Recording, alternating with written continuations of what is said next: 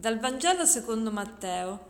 In quel tempo si avvicinò a Gesù la madre dei figli di Zebedeo con i suoi figli e gli si prostrò chiedendogli qualcosa. Egli le disse: Che cosa vuoi? Gli rispose: Di che questi miei due figli siedano uno alla tua destra e uno alla tua sinistra nel tuo regno. Rispose Gesù: Voi non sapete quello che chiedete. Potete bere il calice che io sto per bere? Gli dicono, lo possiamo. Ed egli disse loro, il mio calice lo berrete, però sedere alla mia destra e alla mia sinistra non sta a me concederlo, è per coloro per il quale il Padre mio lo ha preparato.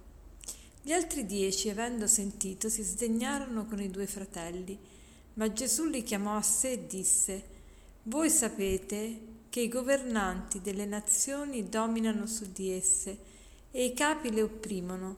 Tra voi non sarà così, ma chi vuole diventare grande tra voi sarà vostro servitore e chi vuole essere il primo tra voi sarà vostro schiavo, come il figlio dell'uomo che non è venuto per farsi servire, ma per servire e dare la propria vita in riscatto per molti. Oggi è la festa di San Giacomo, auguri a tutti coloro che portano questo nome e che festeggiano il proprio nomastico. Chi era Giacomo? Giacomo era il fratello di Giovanni ed erano i due apostoli che si dedicavano alla pesca prima di incontrare Gesù.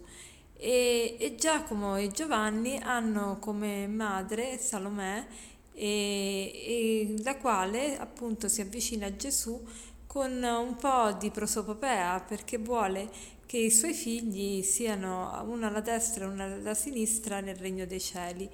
Ma come tutte le mamme vuole sempre anche degli onori per i propri figli, vuole essere orgogliosa dei propri figli. E, ma Gesù vuole farci capire in questo brano un principio fondamentale, che più noi vogliamo essere grandi, più dobbiamo cercare di farci piccoli. È una legge in, infallibile questa. La nostra grandezza si misura proprio nella misura in cui riusciamo a farci piccoli. Che cosa vuol dire questo e perché questo? Perché uno pensa di essere grande quando fa la voce grossa, quando riesce a dominare sugli altri, quando riesce a essere prepotente, quando riesce ad imporsi, ma invece per fare tutto questo ci vuole non grandezza, ma debolezza. La vera grandezza è proprio riuscire a fare diventare gli altri grandi. Quella è vera grandezza. Quanto è difficile per noi riuscire a mettere su un piedistallo le altre persone al posto nostro.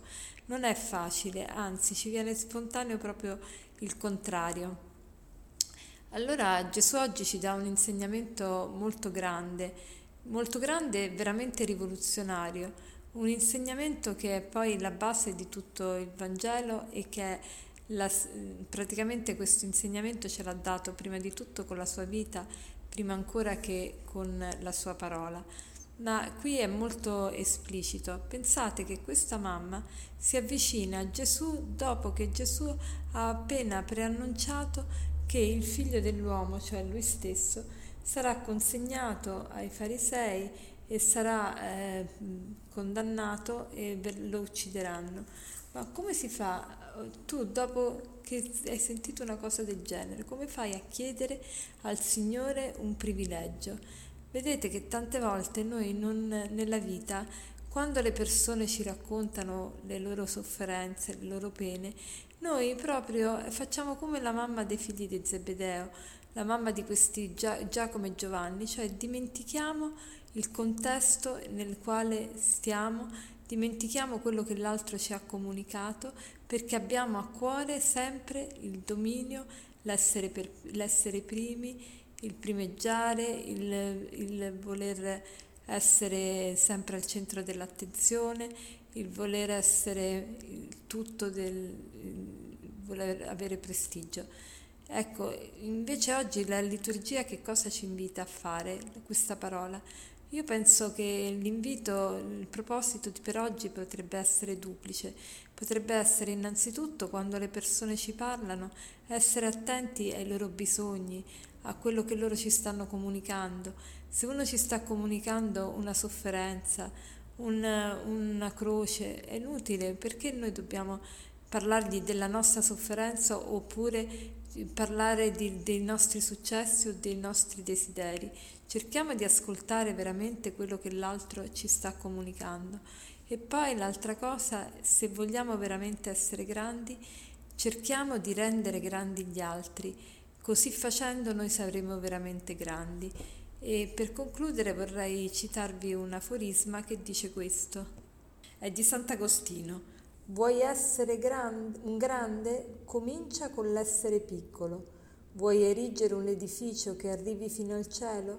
Costruisci prima le fondamenta dell'umiltà. Buona giornata.